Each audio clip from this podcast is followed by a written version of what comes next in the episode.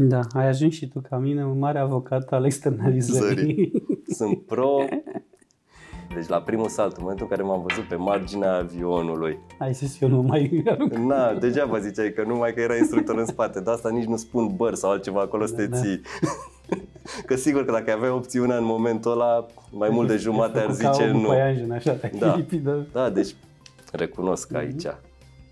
Mi-ar place mie de multe ori să trec și să văd ceva deranjat și să-l las acolo. Mm? E greu. Vine cu vârsta, stai liniștit. Să sperăm. Eu în casă am ajuns să-mi fac tot ce ține de la instalații electrice, sanitare și tot, da. Mă uit pe YouTube, mă uit la tot felul de traininguri din astea, tutoriale și le fac. Mi-am făcut tot apartamentul singur. Prefer eu să știu că e făcut mai bine. Da. Ceva, nu mai știu exact. trei mii. Aproape de trei mii, e cel mai înalt vârf din Balcani.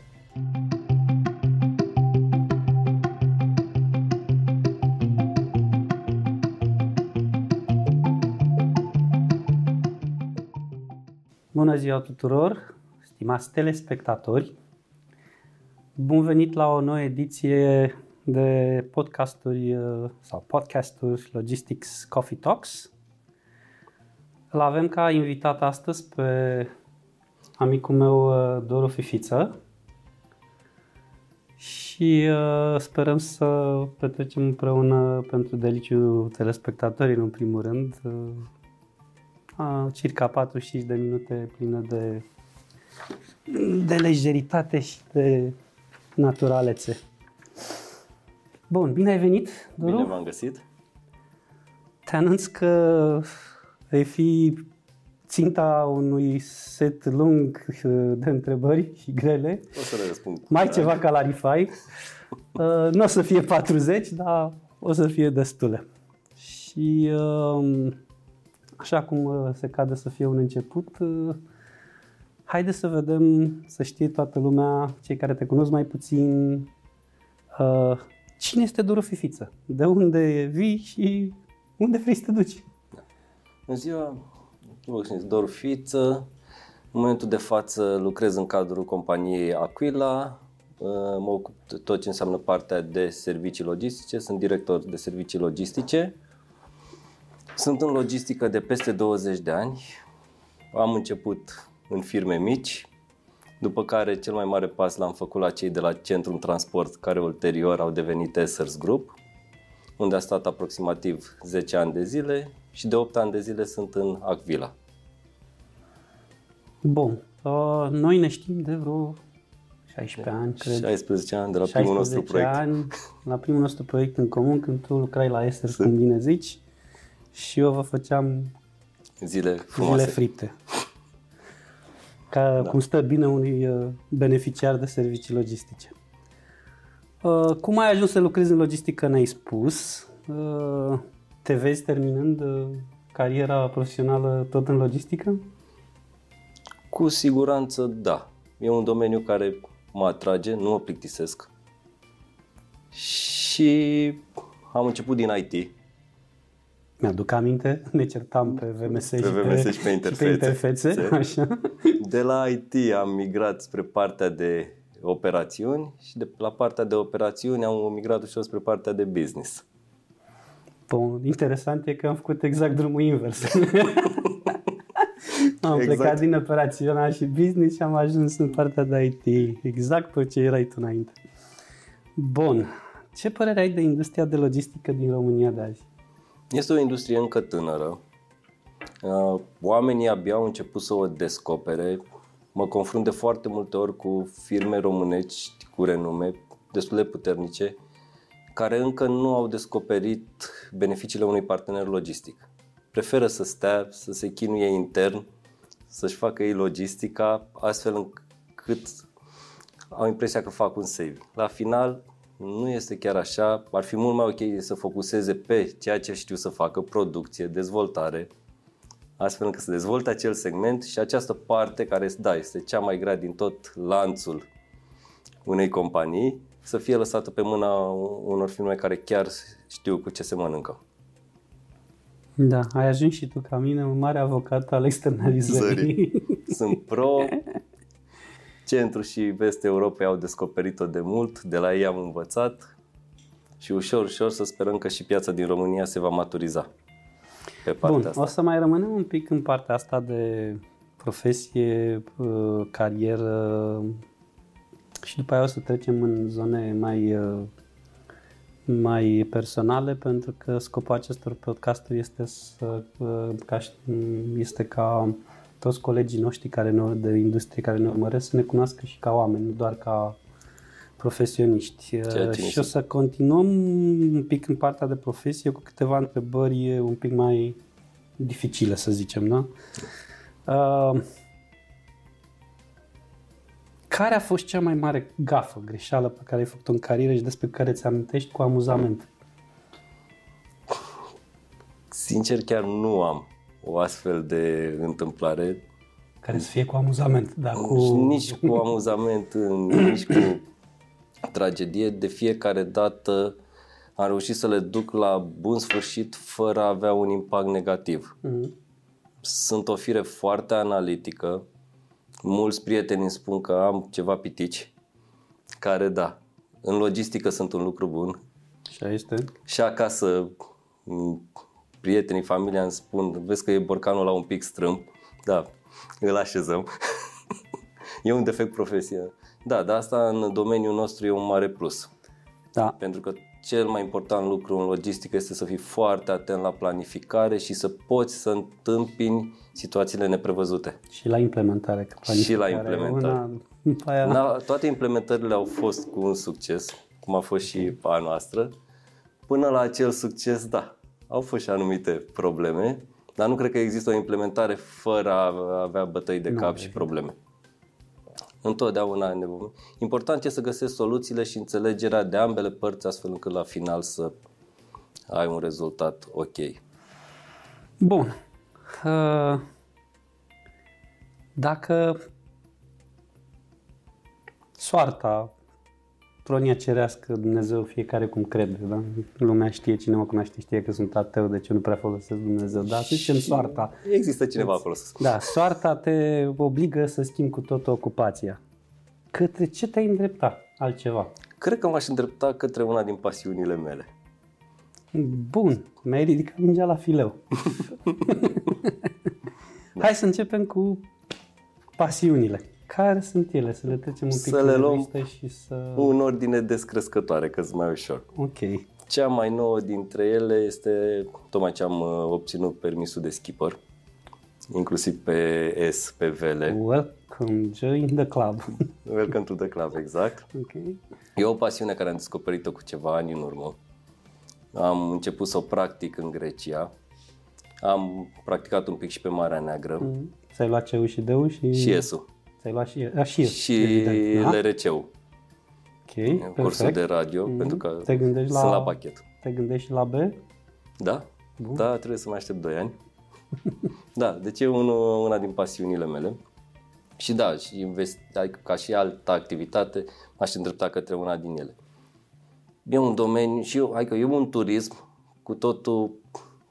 altceva versus de turismul standard în care te duci la un hotel, te duci la plajă. Nu e pentru aici hotelul e în permanență în mișcare, îți alegi unde vrei tu să ai plaja, îți alegi unde vrei tu să mănânci, vrei să vezi apusul pe mare, te duci, stai, navighezi apusul pe mare, vezi apusul pe mare, deci da, îl recomand către, pentru toată lumea care chiar nu vrea o vacanță plictisitoare la plajă. Nu este pentru cei comozi. Nu este cei pentru cei obișnuiți cu luxul da. Și cu... Nu-mi place confortul, recunosc lucrul ăsta. Între a alege o drumeție pe munte și un hotel de cinci stele, mai vei găsi pe munte. Perfect. Care să înțelegem că este a doua pasiune pe ordinul... Da, dar le luăm în ordine descărcătoare. Okay. După care, înainte, am luat și A U, că una din pasiunile mele a fost motocicleta. Am așteptat ceva ani până să fac pasul. Mm-hmm. Ok, a venit... cu fosta soție, nu ne-am înțeles niciodată pe tema asta. O înțeleg. Nu e o pasiune care da, să zici... Da, nici eu nu mă urc pe două roți, mi se pare un risc inutil, da? E frumos, e frumos pentru cine gustă. La noi e greu, dar întotdeauna trebuie să fii foarte atent. Principiul este că tu niciodată n-ai prioritate, chiar dacă ești pe drumul cu prioritate. e pe principiu ești mic, nu te vede lumea, mai bine te uiți tu la ei. Și iar un sfat care l-am primit de la foarte mulți motocicliști a fost că în momentul în care nu-ți mai e frică de motocicletă, nu te mai sipea. Mm-hmm. Da, interesant asta. Dar am luat mai mult, nu pentru viteză, nu sunt un fan al vitezei pe două roți, dar îmi plac foarte mult să călătoresc, să mă plimb, să vizitez cu motocicleta. Spiritul ăla american de chopper. Exact, nu? Spiritul ăla. Următoarea motocicletă urmează să, să fie un chopper. Da. Eu am, când am stat în State, am locuit într-un orășel mic care avea unul dintre cele mai mari cluburi de chopperiști de ăștia din, din stat, din Ohio, din statul Ohio, și care era centrat în jurul unei dintre cele mai mari reprezentanțe de Harley Davidson. Vreau să spun că eu aproape de casa mea, de câte ori veneam de la muncă, treceam pe lângă locul lor de întâlnire. Erau nu. cu zecile, cu zecile în fiecare. Da, nu, e o comunitate foarte frumoasă. Ce am observat și respect lucrul ăsta la motocicliști, se ajută foarte mult între ei. Dacă ai observat în trafic, întotdeauna doi motocicliști când trec unul pe lângă celălalt se salută. Da, da, da. Dacă un motociclist are o problemă, fii sigur că un alt motociclist va opri. Ceea ce e opus în mare parte da, posesorilor de B. Da. Da, nu, e, un, e o pasiune frumoasă. Și da, Harley Davidson și una, unul din to-do-uri pe listă este să fac Route șaizeci și șase-ul. La vechi. Ăla vechi. Așa, bun. Da. Destul de pustiu am fost pe el, nu l-am făcut tot, am fost o bucată, dar pentru că economic vorbind zona a murit da. masiv, este o zonă destul de sălbatică, dar tocmai de-aia e foarte căutată de, de, motocicliști. de, de biker, dar are farmeca lui, într-adevăr. Bun. O altă pasiune pe care am descoperit-o în pandemie, pentru că n-aveai foarte multe posibilități de mișcare, tenisul de câmp. Uh-huh. Am început în două mii douăzeci să joc tenis de câmp. Joc cel puțin de două ori pe săptămână. Super. De atunci. Am zis că o să particip. Iar și... Iarna acum te duci la balon? Da, aveam balon. Am balonul la cincizeci de metri de casă. Ce rău o fi. Da. Este. Și uh, am participat la concursuri, concursuri de amploare mai mică. Am zis că chiar vreau să încep să mă duc și la tenis partner, să mm-hmm. joc din ce în ce cu mult mai mulți jucători experimentați. Deci partea de competiție îți place da. la orice, nu doar mm. să practici sportul. Da, sunt o fire destul da. de competitivă. Îmi place, adică să-mi depășesc anumite limite și dacă îmi propun ceva, n-a fost niciodată să nu-mi ating acel mm-hmm. scop și mi-am propus. În permanență am reușit. Ok. Pe lângă astea mai sunt ski-ul, snowboard-ul și mountain bike-ul, uh-huh. pe care le mai practic. Urmează, am un plan în primăvară să fac și cursurile de diving. Vreau să-mi iau permisul de open okay. water pentru scufundări.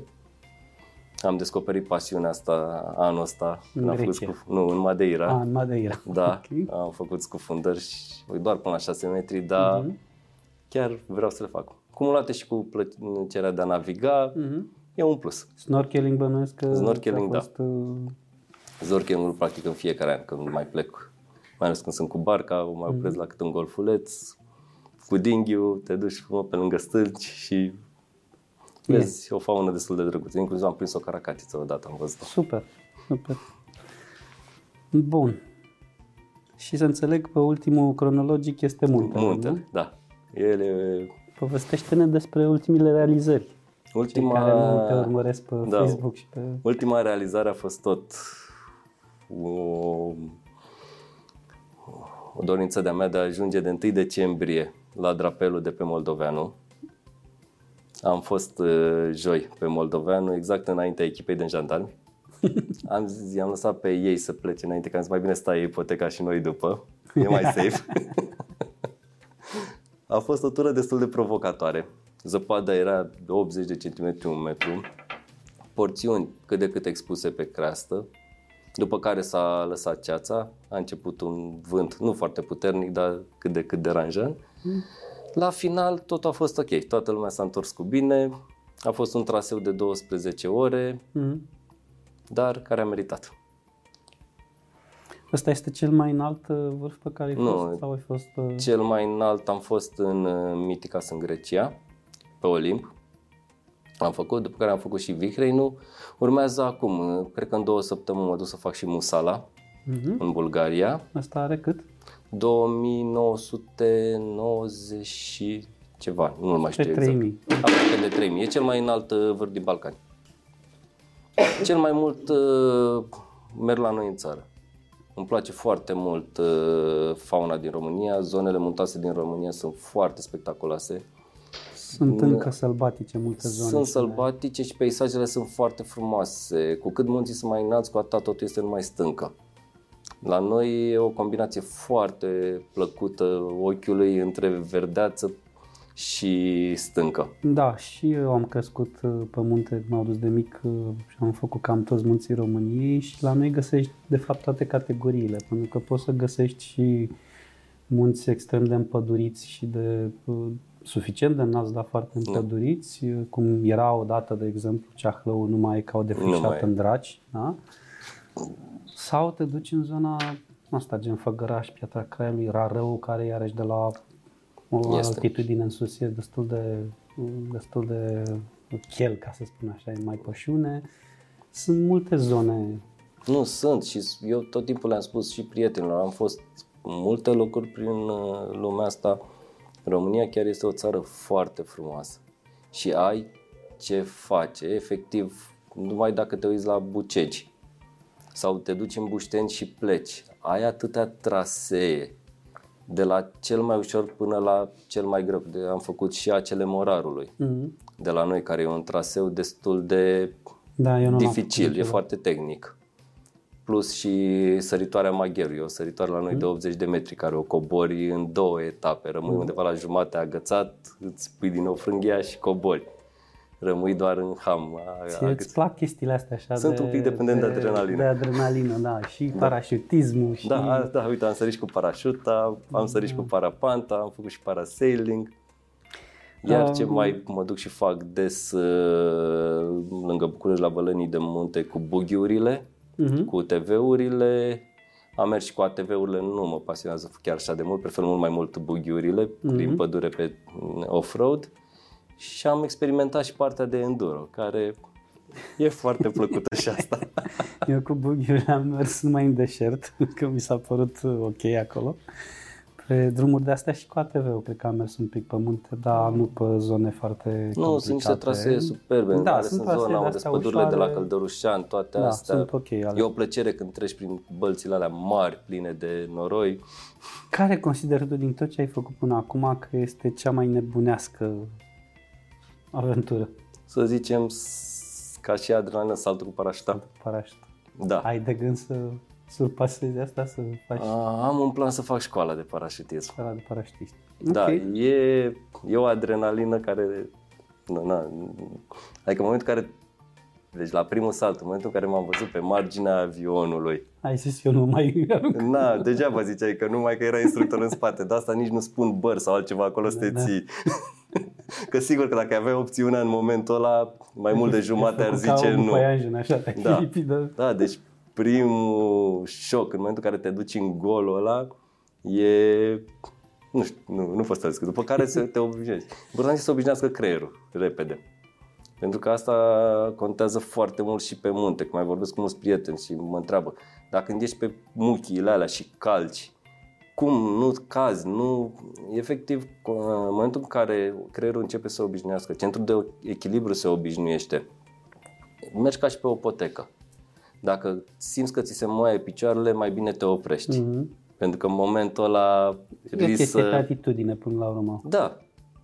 Cum vorbeam acum pe Moldoveanu, era un băiat în spate, zice, bine că e ceață, că altfel nu știu ce făceam. Că nu vedea stânga-dreapta. Da, interesant că te, te pasionează în special sporturile care țin strict de, de tine, în care nu depinzi de, de altul. E o, cumva o contrapondere de, din partea meseriei unde depinzi clar de o întreagă echipă, simți nevoia să, să te provoci și tu pe tine, nu doar echipa să te provoace sau tu să provoci echipa. Nu, îmi plac sporturile unde pot să dețin controlul, să mm-hmm. pot să controlez un pic.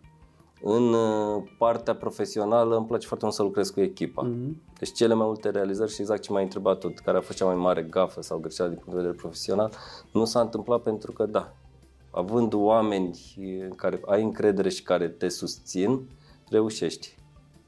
Și totul a început, adică cel mai mare plus pe care pot să spun că l-am avut din punct de vedere al carierei a fost faptul că am, primul meu job a fost la Best Computers un an de zile, pe partea de service calculatoare, mm-hmm. după care am plecat la o firmă italiană, unde am implementat un soft de gestiune al magaziei pe partea de materiale. Mm-hmm. Și mentalitatea lor, după cinci ani cât am lucrat la ei, am lucrat cu Centrul Logistic, o firmă belgeană, iar înainte de asta am lucrat foarte mult la o firmă românească, dar țineam foarte mult relația cu cei din Franța, mm-hmm. pe materiale de lucru și protecție. Lucrând în permanență cu străini, îți schimbă mentalitatea, schimbă modul ah. de lucru. Ai ce învăța de la ei. De multe ori spunem că noi românii le știm pe toate, le facem pe toate, dar modul lor de a lucra, de a gândi, de a respecta procedurile și cu modul nostru a românilor de a fi, e un mix foarte bun. E la chestia ce amintești, nu știu dacă ai apucat să vezi podcastul cu Iorun, exact asta spunea și Iorun, prietenul nostru, cu N-am apucat să tău șef, fost meu șef, da. Da, care spunea că unul din lucrurile pentru care el este mulțumit și fericit că trăiește România este exact mixul ăsta de un mediu în care poți să vii cu reguli și cu business și cu tot ce trebuie și o piață în dezvoltare și cu oameni foarte adaptabili și da. educați, știi? Uh, educați profesional, că dacă stăm să discutăm de altfel da. de educație, mai avem încă nevoie de încă un podcast. Mai avem. uh, da. Ce este, din punctul tău de vedere, să facem așa o, o paralelă, o metaforă, să folosim o metaforă, care ar fi muntele tău Everest? Chestia pe care ți-ai, pus, ți-ai propus-o tu în viață, indiferent pe ce plan, ca un cel suprem la care vrei să ajungi și pentru care lucrezi zi de zi, minut de minut. Deci, dacă stau și mă raportez la mine, este ca spre bătrânețe, să-i spunem așa, să am barca mea în Grecia și să stau, să trăiesc fericit. Super! Pentru că admir foarte mult, cine practică acest lucru s-a observat foarte multe cupluri în vârstă, care este el cu ea, ok, de multe ori mai au și nepoții sau... Îi vezi pe amândoi cât de frumos stau pe acea barcă, își gătesc, mai citesc o carte, mai beau un pahar de vin seara într-un port, mm-hmm. se plimbă, vizitează. Da, este o chestie foarte frumoasă. E foarte similar cu sentimentul ăla de libertate pe care l-au și americanii, bikerii americani, știi când exact. e pe... Doar că e pe apă. Atât. Știu exact ce, la ce te referi, asta e și visul meu, doar că eu mă retrag în Italia. E o fațără foarte Din păcate, frumoasă. Soția mea nu-i place să stea pe barcă, așa că vom avea și casă și o barcă, nu doar o barcă. Nu, tot așa am foști colegi de la Essers care în momentul în care au ieșit la pensie și au luat un camper și au plecat câțiva ani de zile de au făcut tot turul Europei. Da. Da. Ei doi au în fiecare lună, în fiecare an erau, trimiteau poze. Ce elemente comune vezi între logistică și pasiunile tale? Sau este doar o nevoie de contrapondere? La... Nu, sunt două aspecte aici. Un aspect este că întotdeauna ai nevoie de ceva care să te reseteze, să te scoată un pic din... acel cerc în momentul când ești la muncă. Exact ca și un calculator, îi mai dai un restart, mm-hmm. că începe să meargă greu. Metoda sovietică, exact. Da. Dai un restart. Da? Ai nevoie să ai o pasiune, ceva care să te deconecteze, ca să poți, adică vezi altfel lucrurile, le percepi altfel. În momentul în care rămâi blocat acolo, cu timpul începi să cedezi. Și iar partea a doua, da, logistica este cel mai important lucru în tot ceea ce fac. Pentru că toată lumea știe, când zici logistică, se gândește la uh, mutarea paleților. Dar inclusiv cineva care pleacă într-o vacanță, în momentul în care își planifică vacanța, își planifică bagajul, își face bagajul și le așează frumos, face o logistică atunci. Cine, și... cine face bagajele la voi? Uh, fiecare și le face pale lui, știi? Da, de, cel mai multe ori îmi place, adică să știu eu, să mi le pun, să mi le așez, depus, aranja portbagajul eu. Ăla e cel mai greu. Da, nu, efectiv, mai ales, uite, când mergi pe munte, cum a fost și acum tura pe Moldoveanu, da, trebuie să, înainte să pleci, îți verifici tot echipamentul, verifici coarda să fie ok, să ai carabine, anourile să nu fie rupte, colțarii să fie ok, bateriile să fie noi. Baterii. Eu întotdeauna când plec pe munte, nu fac cum fac alții, și au o frontală și un set de baterii. Nu, mi-au două frontale și un set de baterii. Dacă ți se strică o frontală, degeaba mai ai un set de baterii. Da? Întotdeauna trebuie să ai grijă, știi, să previi. Dacă mi se strică aia, dacă rămân, dacă îmi cade pioletul, ce fac? Mai am întotdeauna unul de rezervă. Dacă... Deci, da, e, e o planificare care, da, se reflectă din modul de lucru. Da. Um, se pare că ai avut un profesor bun de... de um... montaniar div, să-i zicem. Da? Am început, primele ture pe munte au fost în școala generală și în liceu cu profesorii de sport și un profesor de fizică pe care l-am avut în școala generală. Acum, ultimele dăți de când am început, din undeva două mii cincisprezece două mii șaisprezece, am reluat turele.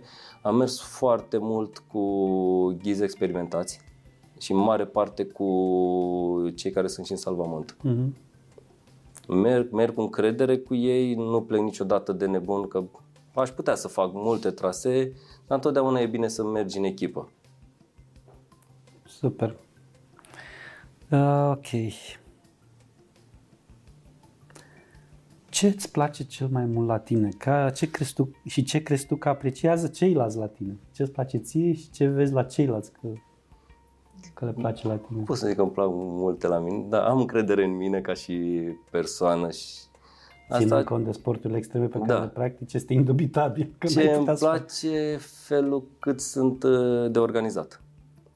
Pentru cei din jurul meu, de multe ori spun că sunt un pic exagerați la partea cu organizarea. Mm-hmm. Pentru că în permanență, da, la mine, dacă mă întreb ce fac peste trei weekenduri, știu, pentru că deja am ieșirile în oraș planificate, am concediile planificate, adică rar să fac ceva pe ultima sută. Mm-hmm. Prefer să evit. Pe când mulți prieteni zic, a, hai că vedem noi ce facem. Zic, nu, trebuie să vezi că iar nu găsești locuri, iar nu ne învârtim de zece ori și nu mai ai nicio masă liberă, iar zic, hai să facem din timp și stai liniștit. Și îmi place să-mi creez un confort. Mm-hmm. Știi cum e? Pe principiul ăla, dacă vrei un lucru făcut bine, dă-i-l unui om leneș. Că sigur îți va găsi cea mai bună soluție. Da, și ce apreciază majoritatea prietenilor la mine, deschiderea pe care o am, felul meu de a fi foarte vesel, foarte pozitiv, foarte bine dispus, rar mă văd ei că sunt supărat, că... și partea asta de că au încredere în mine. Deci decât o partea care îmi țin cuvântul. Deci întotdeauna, dacă am promis ceva sau am spus ceva, s-a întâmplat. Niciodată nu m-am dat înapoi față de ei. Ok. Um, asta a fost întrebarea frumoasă. Urmează cealaltă, cealaltă. parte a monedei. Da. Ce nu-ți place la tine și ce nu le place celorlalți la tine? Ce nu-mi place la mine... Aici e greu să spun eu din punctul meu de vedere, dar aș recunoaște că câteodată sunt exagerat pe partea asta de ordine. Recunosc că aici. Mm-hmm. Mi-ar place mie de multe ori să trec și să văd ceva deranjat și să-l las acolo. Mm-hmm. E greu. Vine cu vârsta, stai liniștit. Să sperăm. Da. Așa. Și altor prieteni ce nu le place la mine, nu știu, tot așa poate chestia asta, că de multe ori mai... râd de mine, fac mișto de mine pe tema asta, zice că uite, vezi că s-a deranjat aia sau ce, știi? Bă? Eu și când merg la un prieten în vizită, dacă e ceva deranjat sau am văzut o frimitură, am văzut ceva, le strâng. Nu da, le las acolo. Îți dai seama că e un pic...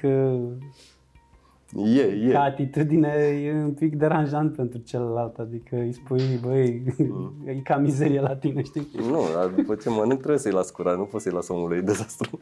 Ok. Um... Care consider că sunt valorile tale ca om? În afară de ordine, am înțeles, da. E deja redundantă da. subiectul.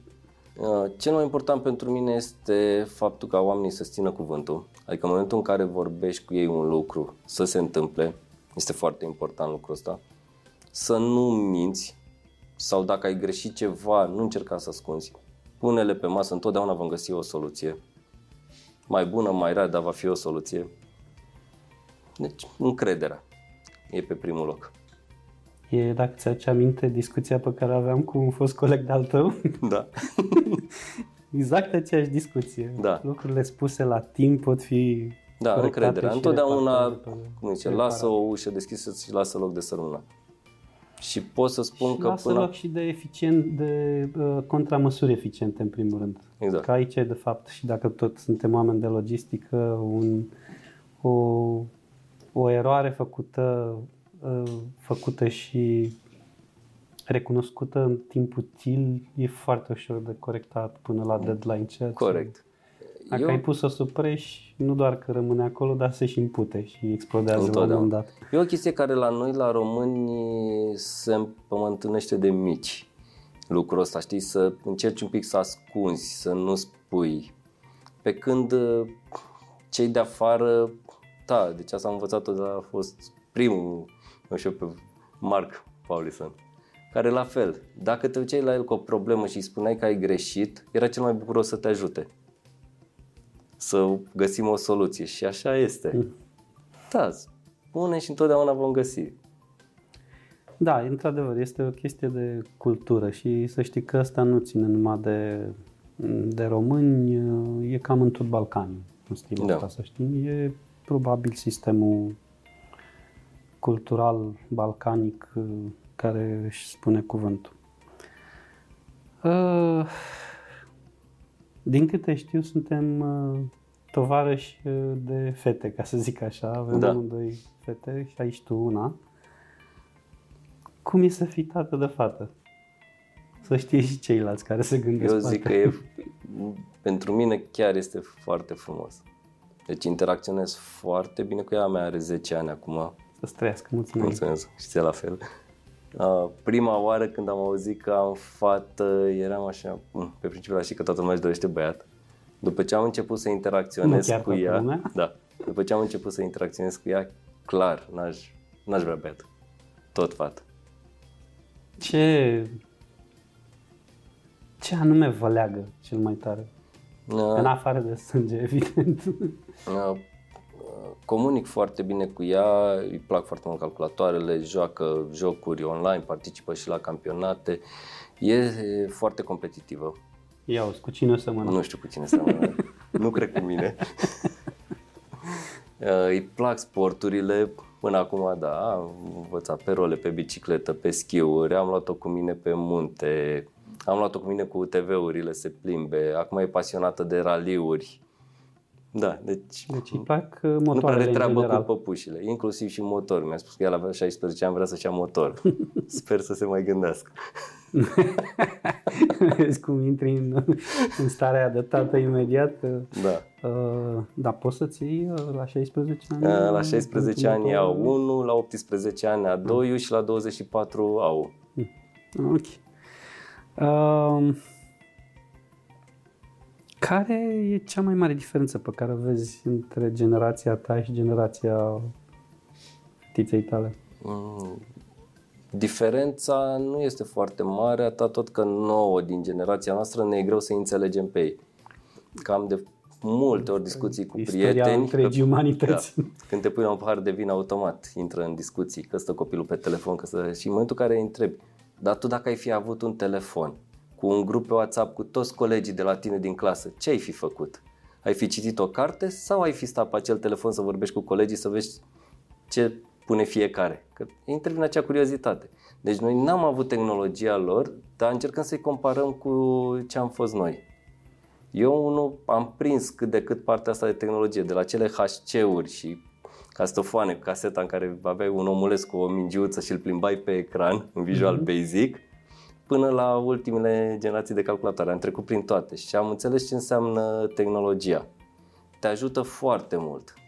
Atâta tot că trebuie noi să ne adaptăm la generația lor. Lor le e mult mai ușor să zică, păi de ce trebuie să citesc atâtea pagini Pentru că dacă am dat pe Google îmi explică mult mai bine decât îmi explica acea carte și pot să văd și un film care îmi prezintă acel lucru. În momentul de față, orice. Eu în casă am ajuns să-mi fac tot ce ține de la instalații electrice, sanitare și tot, da. Mă uit pe YouTube, mă uit la tot felul de training-uri din astea, tutoriale și le fac. Mi-am făcut tot apartamentul singur. Prefer eu să știu că e făcut mai bine. Da. Nu că nu am nimic cu meșterii din ziua de azi, dar detaliile dar fac diferența. Dar îi desăvârșire. Exact.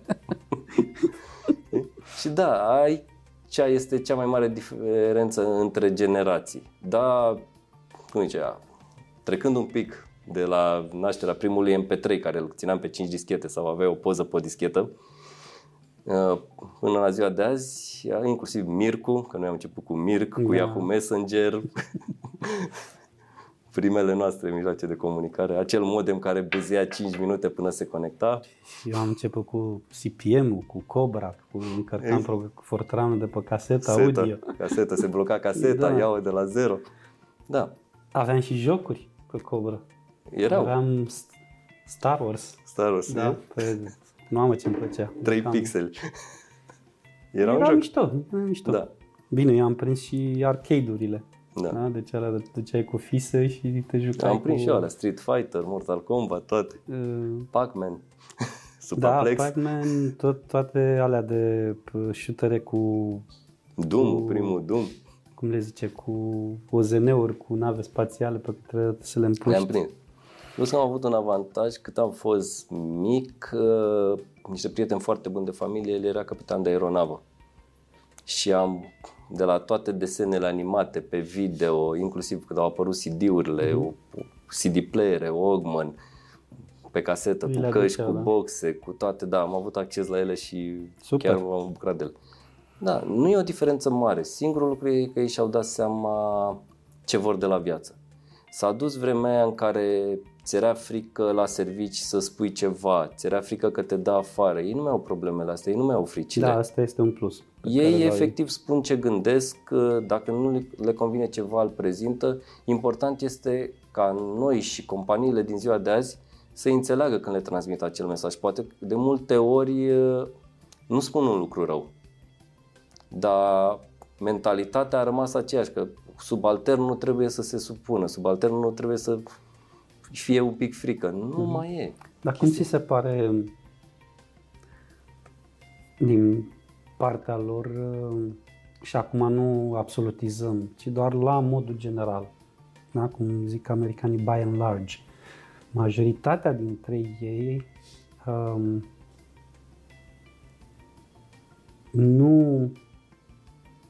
N-aș vrea să spun într-un mod în care să supăr, dar majoritatea dintre ei nu au, n-aș vrea să zic cultul muncii, ci cultul seriozității da, în ceea ce fac. M-am gândit la lucrul adică ăsta de foarte multe există ori. Există o foarte mare superficialitate, de a, sunt de acord cu tine că uh, îi văd altfel lucrurile, îi văd altfel lumea și de multe ori nu o văd uh, rău și nu e rău că o văd așa.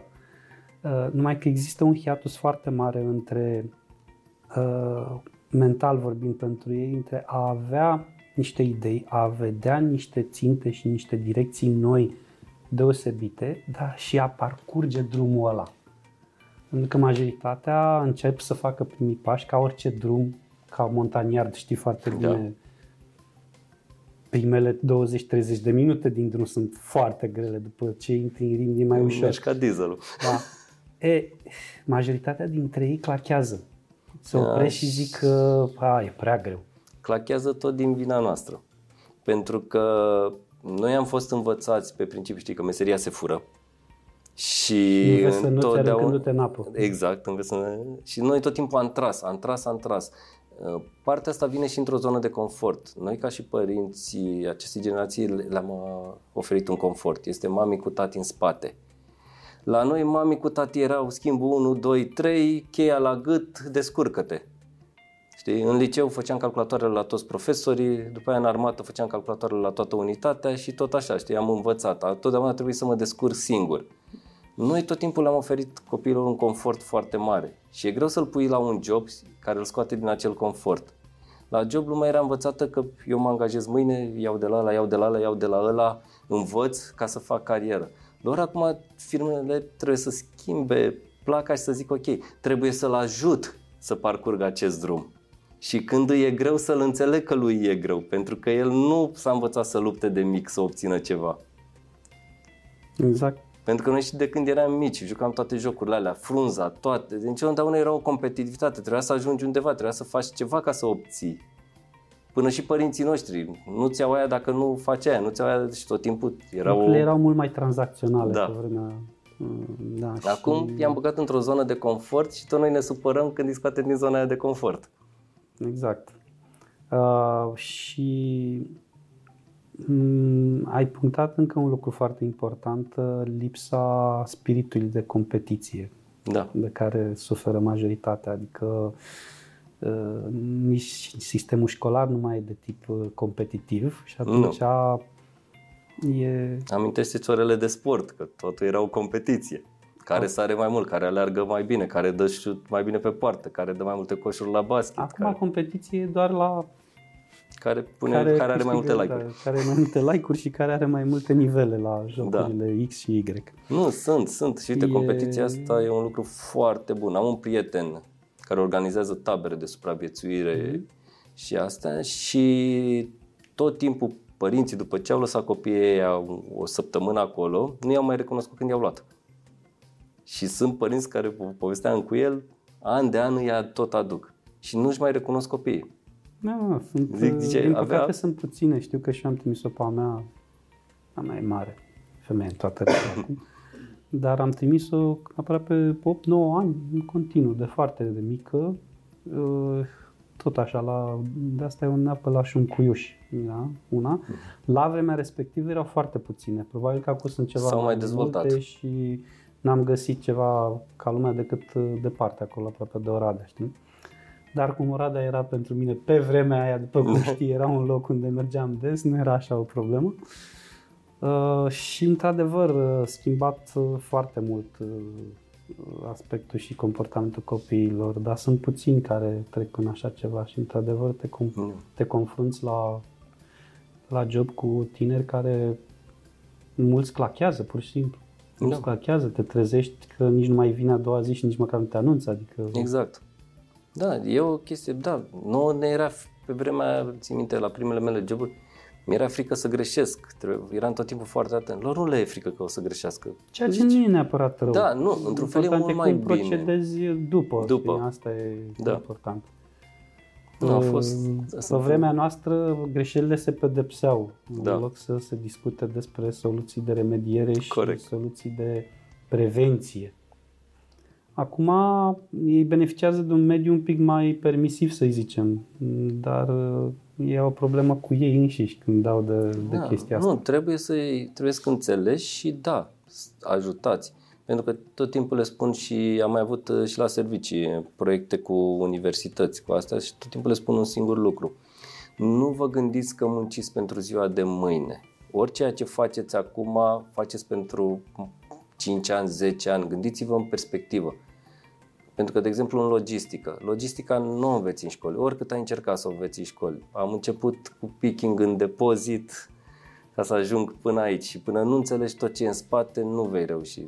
De asta întotdeauna când lucram la Essers veneau studenți din Belgia care efectiv stăteau câte șase luni de zile și munceau cod la cod cu noi în depozite ca să învețe. Da, păi, din păcate, după cum știi, noi la Rilog ne chinuim foarte tare pe, pe aspectul ăsta al educației. Nu avem în România o facultate de specialitate, nu avem nici măcar uh, un set de cursuri. Există așa câteva materii disparate pentru un două semestre, pentru trei semestre, pe aici, pe acolo. Față de, cum spui și tu, țări precum Belgia, precum Olanda, da. Care, mă rog, să zicem că ar fi un vârf în domeniul învățământului de specialitate și, într-adevăr, nu trebuie să înveți. Și noi știm foarte bine că îi recunoaștem pe cei care știu despre ce vorbesc plecând de la exact ce zici tu. Când a pus, dacă a pus vreodată mâna pe un scanner și a făcut vreodată un picking, știi? Exact. Când n-ai făcut asta niciodată, e greu să înțelegi partea Lui. Operațională. Chiar e greu să înțelegi. Da, n-ai cum, adică n-ai, poți să spui că știi logistică fără să treci printr-un depozit. Da, eu am mai povestit asta, este foarte importantă abordarea asta hands-on. Bunica mea a fost secretara directorului general la Ford Româna. Și directorul general, când s-a hotărât să deschidă Ford Româna aici, a fost luat, a stat șase luni la Detroit și a lucrat în secție, plecând de la spălat piese în gaz, până a ajuns sus la partea de business și așa mai departe. Deci până nu faci chestii practice, nu ai cum să înveți. Nu. Bun. I-ai îndrumat pe copii către logistică? Da. Da, către sporturi extreme. Și către sporturi extreme. Bine, pe, fi, pe fiica ta înțeleg că o, o, o încurajezi, e foarte bine. Păi la patru ani de zile a făcut, era sing- a fost singurul copil de patru ani care a reușit să facă un traseu aplicativ la tabăra asta de supraviețuire. Super. Da. Dacă era antrenată de acasă. E tati lângă ea.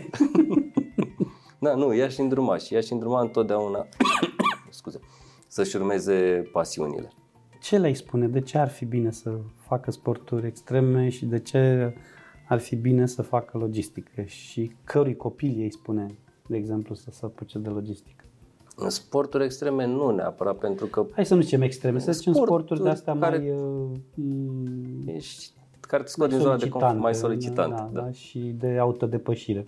Te ajută foarte mult și pentru tine însuți. Ok, din punct de vedere al sănătății. Pentru că ori, asta am discuția asta tot timpul cu ei, la sală tragi de niște greutăți, un efort static acolo. În momentul în care te duci pe un efort de anduranță, gândește că faci trasee de câte doisprezece, șaisprezece, zece ore, între cincisprezece și treizeci de kilometri mm. într-o zi. Da, organismul tău altfel se adaptează, altfel se dezvoltă. Din punct de vedere al sănătății este cel mai bun. Tot timpul îi arăt fiicei mele că mai merge și pe la schi și zic, uite-te la oamenii ăștia de munte, cum arată toți și cum se mențin. Da. Am mai adăugăm și aerul în care da, trăiesc. Am un om de munte care îl stimez și respect foarte mult, pe George, de la Cabana Omu, cabanierul de la Omu, deja o vârstă de peste șaizeci de ani.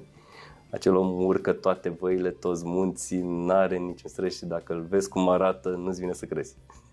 Da, asta înseamnă... Eu mi-aduc aminte când eram, aveam paisprezece cincisprezece ani și mergeam foarte mult pe munte. Pe vremea copilăriei mele exista un concurs de drumeție și orientare turistică, se chema Ștafeta Munților. Existau pe diferite categorii de vârstă și exista și la seniori. Mi-am cam aminte și acum, exista un domn, la vremea când aveam paisprezece cincisprezece ani, omul avea optzeci și cinci de ani, ceva de genul ăsta. Arăta ca Yoda, pur și simplu. Da? Nu era foarte înalt, un metru șaizeci și cinci, mergeau la omul la pămunte, deci a fost ediția din Făgăraș, de exemplu, și știi cum sunt traseele da. În Făgăraș. Că erau trasee tot așa de paisprezece, cincisprezece, șaisprezece ore, făceau omul la traseele care, care le făceau și cei de categoria de vârstă treizeci de ani. Sunt. Și le făcea când cobora jos, era fresh de parcă atunci plecase. Sunt. Uite, am avut ocazia să-l cunosc și să stau de vorbă și cu Ilie Roșu, al nostru, uh-huh. cu peste două sute de maratoane. Și este tot zona șaizeci. Care la fel, și să alergi cu două drapele în mână, patruzeci și doi de kilometri, e... Yeah. Nu ții o sticlă de apă, patruzeci de kilometri în mână. Nu ții o sticlă de bere, bă. Exact. Bun. Și să revenim că de ce l-aș, i-aș îndruma către logistică, este un domeniu de viitor. Și este un domeniu care se aplică, cum repet, în toate domeniile. Nu există ceva în lumea asta care să n-aibă în spate o logistică. Orice, bănci, spitale, orice are logistică. Ce vrei să lași, întrebarea de final, și ai scăpat. Ce vrei să lași în urma ta, atât pentru copii cât și pentru societate în general? Pentru ce vrei să te țină minte prietenii, colegii și familie? Fiecare pentru altceva, bănuiesc. Da. Să mă țin minte pentru ce, ce sunt și ce le-am oferit. Nu vreau să fac lucruri mărețe, nu vreau să las, să zicem, ceva wow în spate, nu. Efectiv, asta e viața mea, e stilul meu de viață și atâta timp cât familia mea e sănătoasă, pentru mine altceva nu mai contează. Bine, ce mai... bănuiesc că lași moștenire barca, las, nu? Adică... las, da, da, da. Nu, aici copilul, da, chiar îi voi lăsa să aibă un start ușor. Adică nu cum am fost noi să începem de la un zero sau poate un minus unu. Parcă ziceai că totuși nu e bine așa. Nu, las pentru copil. Dar nu-i las nici da, foarte e mult. Da, greu. Nici da. foarte mult. Fac Trebuie... și pe lupul Moralis, că și eu am făcut da. la fel, stai niște. Da, da, uite, ce mai vorbeam tot așa cu prieteni din afară. La noi, la români, mamă, să-i las copilul lui. La ei nu e așa. La ei zice, îl ajut să-și ia un credit, să-și ia o casă, poate îi plătesc eu avansul, poate îi plătesc avansul la mașină, dar restul e al lui. Da, cât am și și trăit în state, într-adevăr, a fost un șoc cultural să vezi cum acolo, în principiu, în afară de a-ți da un pic de ajutor să-ți ia o mașină second hand, și ajutorul ăsta e minimal, pentru că în dealerii de second hand, de mașini second hand, sunt pe peste tot, în orice orășel. Da. Și treci pe lângă ele și cumperi cu șapte sute, opt sute, nouă sute de dolari o mașinuță, dacă nu vrei să fie una de aia tipic americană mare, niște de alea micuțe, sunt ieftine, adică și îți faci treaba cu ele, n-au, n-au niciun fel de, de probleme tehnice majore, n-au nici drumuri care să distrugă ca la noi, dar în afară de asta și un pic de ajutor la început, într-adevăr, nu... nu beneficiază de nimic, dimpotrivă, îi chiar îi împinge să... Da, ceea ce mi se pare foarte ok. Da. Dar cât de cât acolo sistemul te ajută un pic mai mult decât la noi.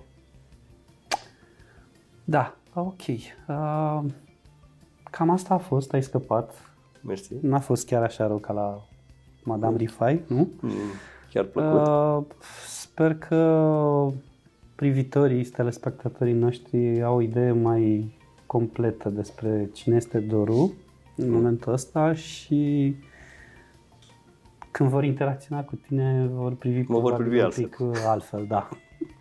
Mulțumim pentru prezență. Mulțumim și eu pentru invitație. Și telespectatorilor noștri le spunem pe următoarea ediție. Cu drag. La revedere.